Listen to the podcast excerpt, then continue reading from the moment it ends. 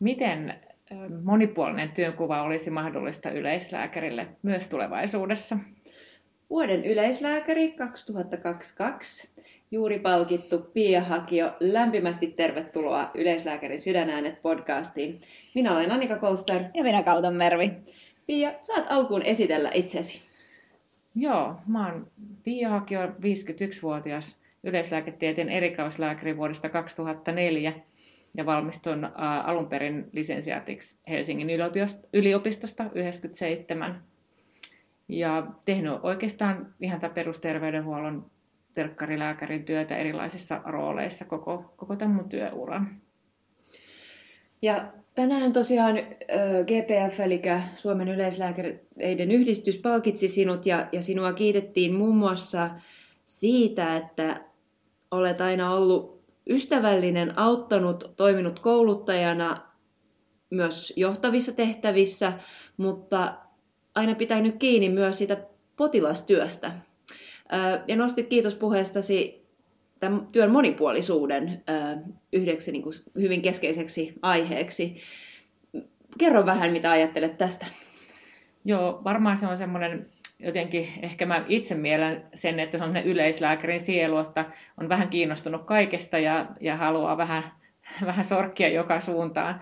Ja, ja varmaan se sinänsä, että se, se työ, ihan vastaanottotyökin on tosi monipuolista, mutta, mutta sitten kun sitä kokemusta ja, ja, ja tuota, niin työura on karttunut, niin aina on ollut jotenkin halu itseään kehittää ja myöskin tullut niitä uusia, uusia tota, niin, mm, kiinnostuksen kohteita, kohteita ja, ja, ja myöskin ehkä katsellut sitä omaa työympäristöä ja, ja, ja työyhteisöä ja miettinyt, että miten sitä voisi muuttaa ja parantaa ihan, ihan sekä työntekijän että sitten sen meidän potilaankin näkökulmasta. Ja sitten mä, mut on jo heti niin kuin alkuvaiheessa uraa rekrytoitu myös sitten niin kuin nuorten kollegojen ja, ja, tai vähän nuorempien kollegojen siinä vaiheessa ja, ja kandien opetuksia. Ja siitä, siitä on ollut aina saanut myös niin kuin kauheasti mielihyvää ja se on ollut sellainen tärkeä osa, osa sitä, sitä työtä, että, että että sitä on niin kuin pikkuhiljaa kertynyt siihen, siihen perustyön ympärille. Ja, ja kaikki osa-alueet ovat olleet kauhean mielenkiintoisia ja mitään ei oikeastaan haluaisi jättää pois, mutta näin. Miten se, tuota, sä koet, että löytyykö se tasapaino tai miten se löytyy? Koska just että työ on monipuolista mm. ja olisi kiva tehdä niin sektoritöitä ja mm. kiireetöntä vastaanottoa, kiire vastaanottoa, toisaalta kouluttaa, kehittää ja näin, niin miten se tasapainon löytäminen näiden välille on mahdollista?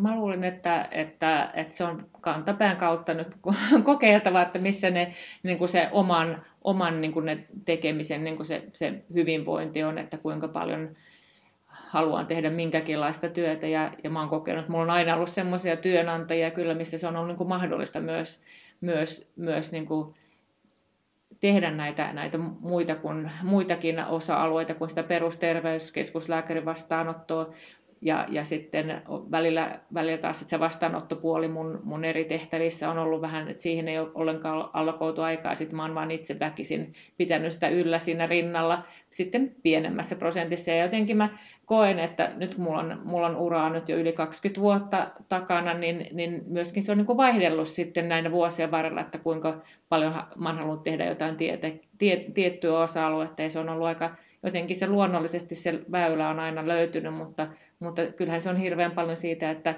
että mitä itse, mihin itseään tarjoaa sinne, sinne työnantajalle. Että harvoin ne työnantajat sanoo, että ei, että ei kiitos. Että, että yleensä on aina, jos on jotain ehdottanut, niin se on ollut mahdollista sitten järjestää. Miten koet, olet toiminut ihan niin sanottu peruslääkärinä mm. potilastyötä tehden, mm. kouluttajana, ylilääkärinä, nyt teet myös tutkimusta. Mm. Onko sulla yksi ura vai onko siinä monta uraa?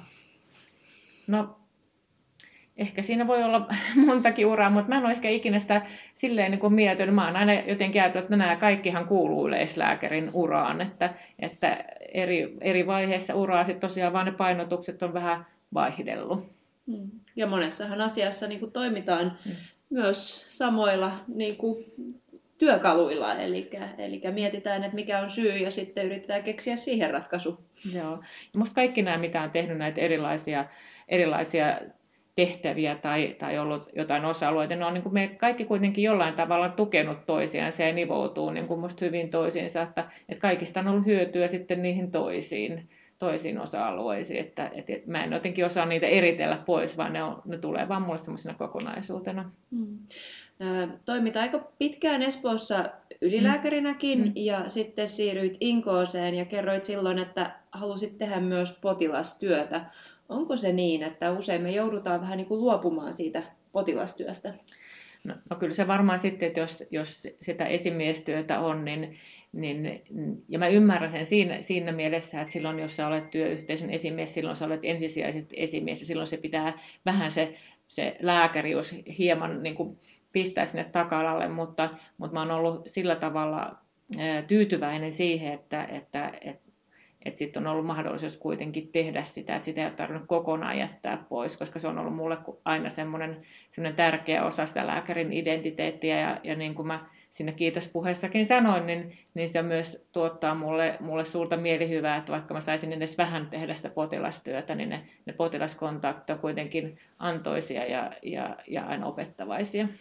Ja musta toi on niin tosi tosi tärkeä pointti, ja, ja, ja koska useinhan me puhutaan vain näistä kuormittavista tekijöistä ja se, että kuulee, että potilaat on raskaita ja on, onpa särsyttävää ja näin, mutta just näin, kun sanot, että sehän on se osa työtä, mitä rakastamme ja, ja joka on meille lääkäreille hirveän antoisaa, joten kiitos tästä nostosta. Mm. Joo, ja mä samaistun itsellä tällä hetkellä vähän vähemmän on sitä niin kliinistä työtä. Ja kyllä mun täytyy sanoa, että mä odotan niitä päiviä, kun milloin mulla on kouluterveydenhuoltoa tai milloin mä pääsen terveyskeskusvastaanottoa tekemään. Että nimenomaan ehkä se semmoinen tasapaino ja toisaalta mm, tunnistan myös sen, että jos sitä on vähemmän, niinä päivinä pystyy myös tavallaan laittaa kaiken vuorovaikutuksen ja sen niin esiin, että on selkeästi semmoinen virkeämpi ja innostuneempi. Oletko tunnistanut tätä, että jos sitä on vähemmän, niin vaikuttaako se siihen työn tekemiseen? Mm, ehdottomasti jo, että, että, että sitten kun se, se työ on erilaisten tehtävien summa, niin, niin silloin, silloin niistä kaikista ehkä saa jotenkin mä itse ainakin koen, että mä saan sit niistä myös sitä, sitä niin kuin virtaa ja, ja, ja sitä jon, jonkinnäköistä niin kuin energiaa ja, ja, ja sitä mielihyvää ja onnistumisen tunnetta itselle, kun, kun voi tehdä semmoisia sopivissa paloissa niitä kaikkia, että, että tunnistan kyllä myös ne ajat, että sitten jos on ollut pelkästään potilastyötä, niin kyllä se helposti rupeaa jossain vaiheessa turruttaa ja uuvuttaa. Et sen, sen takia varmaan sitten on alun perin myös hakeutunut, että on erilaisia niin kuin, te, työnkuvia ja tehtäviä siinä. Ollaankin puhuttu nyt kokeneen lääkärin mm työn monipuolisuudesta, eli siellä on ohjaamista, mm. esimiestehtäviä ja näin, mutta kyllähän se kliininen työ on myös parhaillaan monipuolinen, eli löytyy neuvolaa ja mm. koululääkäritehtäviä ja, ja monisairaita ja sit sitä vähän niin kuin nopeampaa, akuutimpaa. Ää, miten hyvin sun mielestä tätä pystyy nykytilanteessa toteuttamaan, jos me mietitään vaikka vastavalmistunutta lääkäriä tai lääke, yleislääketieteen erikoistuvaa? No mä toivoisin, että, että kaikille, jotka on tämmöisessä jatkokoulutusvaiheessa, koska heille myös kuuluisi tämä monipuolen työkuva, niin se, se mahdollistuu, koska se kuuluu, kuuluu siihen, siihen vaiheeseen, vaiheeseen kun, kun sitten erikoistutaan. Ja, ja mun mielestä mitä mä nyt itse mietin, niin myöskin siihen, jos on itsellä halua, niin, niin sitä on kyllä tarjolla. Että, mutta että toki täytyy olla aktiivinen ja, ja keskustella ja neuvotella, neuvotella sitten siitä työn, työnantajan kanssa. Joo, ja toinen asia, mitä mä oon miettinyt, on nimenomaan, että no niin kuin vuosien varrella on paljon tapahtunut, että erikoissairaanhoidosta on siirtynyt asioita perusterveydenhuollon huollossa niin toteutettavaksi ja hoidettavaksi, niin miten sä näet tämän niin sen terveyskeskustyön ja tavallaan sen osaamisen vaatimuksien suhteen, kun ehkä se ö, osaamistarvekin eri sairauksien kohtaan on ehkä erilainen nykyään kuin aiemmin. Joo, mä jotenkin näen sen semmoisena sinänsä semmoisena positiivisena haasteena, koska, koska itse haluan koko ajan niin kehittyä ja oppia uutta, että, että antaahan se sitten myöskin sen valmistumisen jälkeen niin kuin myös semmoista niin kuin mielenkiintoa siihen työhön, kun pitää kehittyä ja opetella, opetella niin kuin uusia asioita jatkuvasti ja jotenkin se ajatusmaailma, että se oppimisen tarve pysähtyisi johonkin kohtaan, niin se on mulle vieras. Sitten on aika jäädä eläkkeelle, kun osaat kaiken. että mä koen monista asioista, että on ihanaa, että tämmöisenkin opin uuden. Ja, ja toki nyt sitten, kun mä vielä ohjaan näitä, näitä nuoria kollegoita, niin musta on ihanaa, kun, kun he pystyvät mulle opettaa ja, ja, ja välillä suoraan sanoa, että oh, toi on ihan vanhanaikainen käsitys, että nyt kun nykyisin kuuluu tehdä näin, ja mä oon sillä, että oh, onpa hienoa, tämmöisenkin opin tässä kohdassa. Että, että kyllä se on, ja, ja tosiaan oli hauska nyt tässä avajaispuheessa, jokin Linden kertoi niistä niistä omalääkäriyden huippuajoista. Mä oon ollut silloin itse just nuori lääkäri ja valmistunut ja nähnyt myös sen, sen hyvän, hyvän, mikä siinä, siinä systeemissä silloin oli ennen kuin se lähti rapautumaan. Että, mutta e, mä koen, että, että, että se, semmoisiin aikoihin ei voi niin kuin palata, mutta täytyy katsoa eteenpäin ja tehdä uudella tavalla vähän asioita. Mm, mitä terveyskeskuksiin kuuluu tänä päivänä? Mä, mä luulen, että kuuluu aika vaihtelevaa. Mä, mä luulen, että kaikissa terveyskeskuksissa tehdään tosi paljon kaiken näköistä kehittämistyötä ja, ja mietitään mun mielestä enenevästi myös sitä hoidon jatkuvuutta, että kukaan ei enää, enää niin kuin ehkä pysty ratsastamaan sillä saatavuudella, kun se tunnustetaan, että se ei ole niin kuin ainut, ainut kriteeri sille, sille hoidon hyvän hoidon niin kuin järjestämiselle, että se, se on niin kuin muuttunut tässä ihan viime, viime vuosina. Mutta samanaikaisesti, mitä mä olen kuullut, kuullut mun verkostoista, niin joka puolella on kyllä myös huutava pula sitten työntekijöistä, että lääkäreitä, lääkäreitä tarvittaisiin tarvittais monen paikkaan, että, että myöskin yliopistokaupunkien nämä ympäristöt niin, niin ei ole enää suojassa sieltä lääkäripulalta, että, että se on semmoinen toinen puoli tässä ajankohdassa. Ja mainitsit ministeri, tai entisen hmm. ministeri Aki Lindénin puheenvuoron, joka oli aamulla täällä päivillä, ja hän toi esiin mielenkiintoisen näkökulman, joka ei ole niin itse tullut miettineeksi, ja, ja se oli just liittyy tähän lääkäripulaan, että kun terveyskeskuksella on niin monta läkisääteistä tehtävää, ja sanotaan, että niitä tehtäviä on seitsemän, ja lääkäreitä on kymmenen, puolet siitä, mitä pitäisi olla, niin, niin sitten siinä on vaan se 10 miinus 7, kolme, jotka hoitaa sitä vastaanottotoimintaa, ja jos me saadaan sitten viisi lisää tai peräti kymmenen lisää, niin se on kaikkea plussaa, koska ne lakisääteiset tehtävät pyörii siellä silti taustalla, niin, niin, niin jo aika pieni muutos siinä, siinä niin kuin työntekijöiden määrässä tai, tai se voi olla hyvinkin ratkaiseva. Joo, mä, mä en ollut kans jotenkin sitä ehkä hahmottanut sillä tavalla, ja musta oli, musta oli hyvä, hyvä ja näkökulma ja jotenkin, että, että näin, näinpä juuri, että, että siinä mielessä oli ihan, ihan semmoinen hyvä nosto. Ja toisaalta siihen niin lääkäriresurssiin terveyskeskuksissa, nyt oli erikoislääkärikoulutuksen tarveselvityksessä tuotiin esiin, että yleislääketieteen erikoislääkäreistä puolet hankkii toisen erikoisalakoulutuksen. Miten sä näet, että näkyykö tämä kentältä, että kokeneet erikoislääkärit vähenee ja hakeutuu muille erikoisaloille töihin? Joo, mä luulen, että se on ehkä näkynyt jo tässä niin kuin pidemmän aikaa, että, että ehkä ei, mä jotenkin koen, että semmoinen pako terveyskeskuksista oli, oli niin kuin, suurempi jo aikaisemmin, ehkä kymmenen vuotta sitten alkoi, että, että olisiko se nyt vähän hidastumaan päin. En tiedä, se voi olla ihan vaan mun oma ajattelu, mutta sillä niin kuin näkyy, että me on näitä keski-ikäisiä setiä ja tätejä siellä on, ja sitten siellä on, on tätä nuorta polvea, mutta siitä välistä puuttuu nyt semmoinen yksi sukupolvi, joka ei sitten koskaan tullutkaan jäädäkseen sinne.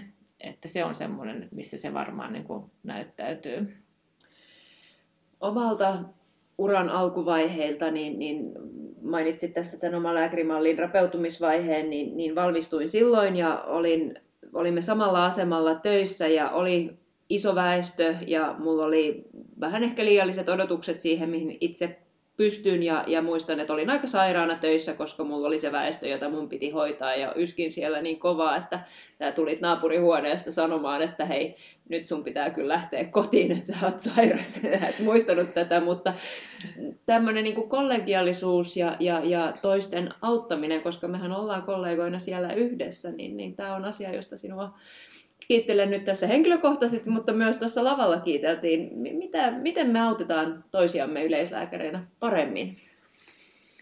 jotenkin, jotenkin se, ehkä se hahmottaminen, että, että oli meillä sitten omat nimetyt potilaat tai väestöt tai mikä tahansa työmalli, se on kuitenkin, yhdessähän me niitä ihmisiä hoidetaan ja ne, ne ihmiset on siellä, minkä, minkä takia me tehdään sitä työtä. Ja, ja tämä musta tämä kollegiaalisuuden ja auttamisen niin kuin käsite myöskin niin kuin laajenuu, laajenee myös muihin ammattiryhmiin, kenen kanssa me siellä tehdään sitä töitä. Että, että jotenkin koska siinä pystyy niin paljon sitten jotenkin synergiaa saamaan ja, ja sitten välillä pärjätään paremmin, ihan, tai sitten paremmin ihan pienemmälläkin porukalla, varsinkin jos jotain ryhmää puuttuu, että se yhteistyövoima on kuitenkin niin paljon, paljon niin kuin musta semmoinen kannatteleva voima myös sen jaksamisen kannalta, että ei pelkästään ihan sen, sen fyysisen työn määrän kannalta. Joo, ja sitten mietin tavallaan, varsinkin jos töitä on ja työtä mm. paljon, mm. niin tulee tavallaan tämmöinen yksilön työnhallinta ja työn mm. rajaamisasia voimakkaasti. Mutta pitäisikö meidän enemmän tuoda vielä tavallaan sen yhteisen työnhallintaa, koska sitten jos itse voimakkaasti rajaa sitä työtä, niin eihän se, niin jos ajatellaan väestöpohjaa, niin eihän mm. se häviä sieltä mm. se tekemätön työ, vaan sitten se on riski, että se valuu jollekin toiselle.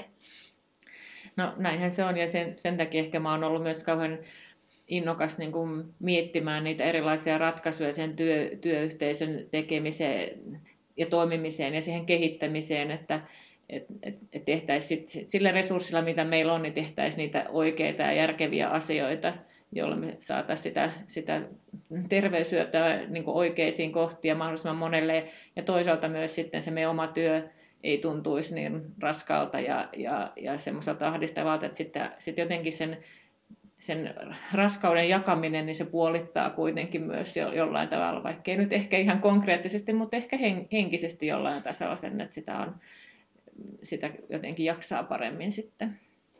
Ja kyllähän meidän täytyy myös keksiä uutta. Ja mm. itse tutkit, että miten voidaan hyödyntää tämmöisiä reaaliaikaisia konsultaatioita toiminnallisesti toiminnallisten häiriöiden hoidossa. Kerro vähän tästä. No, no se on semmoinen ajatus, että, että miten me voitaisiin niin kuin jollain tavalla sitä erikoissairaanhoidon ja perusterveydenhuollon raja-aitoja kanssa vähän, vähän niin kuin madaltaa ja, ja sitä yhteistyötä saada, saada sitten semmoiseksi sujuvaksi. Ja, ja, ja se tutkimus on toki nyt vaikka aika alkuvaiheissansa, mutta ajatuksena on, että, että siellä, siellä toisessa päässä on se terveyskeskuslääkäri sen potilaan kanssa ja toisessa päässä on sitten erikoissairaanhoidon että tässä tapauksessa sitten se toiminnallisten häiriöiden poliklinikan lääkäri ja, ja sitten on semmoinen niin sanottu yhteisvastaanotto, jossa käydään, käydään läpi sitä tilannetta ja mietitään, että minkälaisia asioita olisi tarpeen tehdä ja mitä asioita on tehty riittävästi. Ja sitten mietitään, millä tavalla sitä hoitosuunnitelmaa voitaisiin edistää, että siinä on vähän semmoinen ehkä tämmöinen edukationaalinen niin pohjavire myöskin sitten sille lääkärille siellä perusterveydenhuollossa. Ja, ja, ja sitten tässä sitten seurataan, tulee pieni vertailuryhmä, että, että saako siitä hyötyä sitten se potilas ja myöskin se, että mitä se, mitä se lääkäri kokee, että myöskin ne lääkärit on siinä tutkimuksen kohteena. Oletko itse pitänyt tällaisia vastaanottoja? No mä en ole nyt toistaiseksi itse pitänyt, mä olen vähän jäävänyt itseni, niin. mutta ehkä jossain kohdassa kokeilen. Onko tästä jo jotain tuloksia? No ei kyllä ole vielä tuloksia. Nyt ollaan ihan vasta siinä vaiheessa, että näitä, näitä, näitä ihan, ihan muutamia, muutamia vasta on, on saatu kerättyä näitä, näitä potilaita tähän, tähän yhteisvastaanottoon, mutta, mutta nyt sitä, sitä vaihetta niin kuin kovasti viedään sitten tässä eteenpäin, että saataisiin kerättyä sitten se meidän pieni pilotti, pilottitutkimusaineisto täyteen. Että tärkeä aihe, mutta mm. siihen on liittyy kyllä, tulee mieleen haasteitakin ja se haaste ennen kaikkea on, on aika, koska sitähän meillä ei ole kellään liikaa. Ja mm. jos miettii, että pitää sopia se aika, aika pitkä vastaanotto, tekniikan pitää toimia, mm. potilaan pitää olla ajoissa paikalla ja suostuvainen ja kaikki tämä, niin, niin useinhan nämä hyvät hankkeet, digitalisaatiot, konsultaatiot, niin, niin, niin se aikatauluttaminen on, on vaikeaa. Kyllä, ja kyllä se on tässäkin niin kuin osoittautunut jo semmoiseksi niin vähän tenkkapuoksi, semmoinen, että, että miten, miten herkästi sitten jaksaa nähdä sen vaivan, että, että siellä kiireisen arjen keskellä yrittää järjestellä niitä, aja, niitä aja, ajavarausaikoja tai vastaanottoaikoja, niin, niin, niin, niin se, on, se on ihan semmoinen, musta huomattava tekijä kyllä, että, miten, miten, että jos sitä miettii, että miten sen semmoisen saisi toimivaksi, niin, niin mit, mitkä on semmoiset realistiset vaihtoehdot, että se tulisi käy, niin käyttöön käyttökelpoiseksi työkaluksi sitten terveyskeskuksessa tai sotekeskuksessa. Ja toisaalta jos ajattelee, että mitä hyötyjä siitä mm. on, että toisaalta kuitenkin siellä ollaan niin kuin, tuota, toisen ammattilaisen kanssa pohditaan yhdessä mm. sen potilaan mm. asiaa, niin jotenkin tota, oma kokemus on näissä tämän tyyppisissä verkostopalavereissa, mitä on ollut, vaikka siihen on mennyt vähän järjestämiseen aikaa, niin se aika, mikä siinä käytetään, on äärettömän tehokasta ja kantaa semmoisia Ehkä paras anti on se, että tehdään sellaisia suunnitelmia yhdessä, mitkä on mahdollisimman hyvin toteutuvia sit siellä potilaan arjessa. Joo, tässä, tässä tutkimuksessa nimenomaan, kun puhutaan toiminnallisista häiriöistä, niin ajatuksena sit on, kun ne on yleensä hyvin paljon resursseja käyttäviä potilaita ja vie paljon aikaa muutenkin, että, että sitten se yksi interventio voisi olla sellainen, joka sitten sitä jatkossa sitä resurssitarvetta vähentäisi huomattavasti. Se tulisi sitten se kompensoitua se aika hyvinkin siinä jatkon kannalta. On, ja mä mietin niin tavallaan terveyskeskuslääkärin näkökulmasta, niin yleensä nämä tämmöiset, vaikka sieltä tuo, tuo sen oman ja sen potilaan tunteisen näkökulman, niin niissä myös oppii niin tavallaan sieltä toiselta ammattilaiselta, mikä vahvistaa taas sitä omaa ammattitaitoa. Tämä olisi toiveena, että siitä, siitä tulisi tällainenkin tulos ja hyöty sitten näkyviin. Tämä on nykyinen projekti. Palataan ajassa taaksepäin. Mikä oli ensimmäinen työsi lääkärinä ja minkälainen lääkäri olit silloin? Joo, ensimmäinen työ oli kesäkandityö, eli terveyskeskuslääkärin sijaisuus Imatralla, Imatrankosken terveysramalla, joka oli kolmen lääkärin yksikkö, ja sieltä oli kaksi lääkäriä sitten lomalle, ja minä olin sitten sen yhden vakituisen kanssa siellä kandina töissä. Olin kovin epävarma ja kyselin paljon ja silloin ei ollut vielä näitä, näitä sähköisiä tietokantoja, niin yleislääkärin käsikirjaa luin niin paljon, että kannet irtos sen, sen kesän aikana siitä juuri hankkimastani uudesta kirjasta. Että, että kovasti olisin tarvinnut varmaan vielä lisää apua siinä. Mutta siitä kuitenkin jäit tälle polulle, eli ei se Joo. nyt ihan kamala kokemus Joo, en, en onnistunut. Palasin samaan työpaikkaan vielä seuraavana vuonna opintojen päätyttyä. Joo, ja puhuitkin siitä, että ihmiskeskeisyys ja kiinnostus ihmis, ihmiseen ja, ja hänen asioihin on, on se, joka pitää niin kuin, tässä työssä minkälainen lääkäri olet kymmenen vuoden päästä? Toivottavasti vielä sen verran terve lääkäri, että olen työelämässä edelleenkin. Ja että toivoisin, että edelleenkin jaksaisin olla innostunut ja kiinnostunut kehittämään itseäni sekä sitä, sitä sen hetkistä työyhteisöä, niin mikä se sitten mahtaisi ollakaan, kun tämä maailma muuttuu, niin sitä ei voi vielä tietää.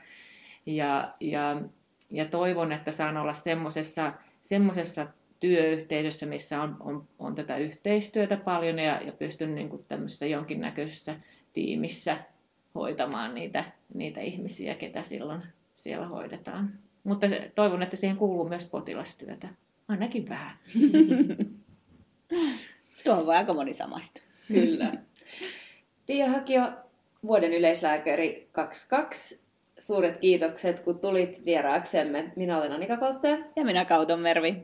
Onko joku loppulausuma tai asia, mitä haluat vielä podcastin jakson loppuun sanoa? No jotenkin vaan, että, että mä niin kuin jaksan kuitenkin uskoa tämän tulevaisuuteen. Kyllä me saadaan näitä asioita eteenpäin ja järjestymään myös tässä perusterveydenhuollossa. Tsemppiä kaikille. Yhdessä eteenpäin. Kiitos Pia. Kiitos. Kiitos.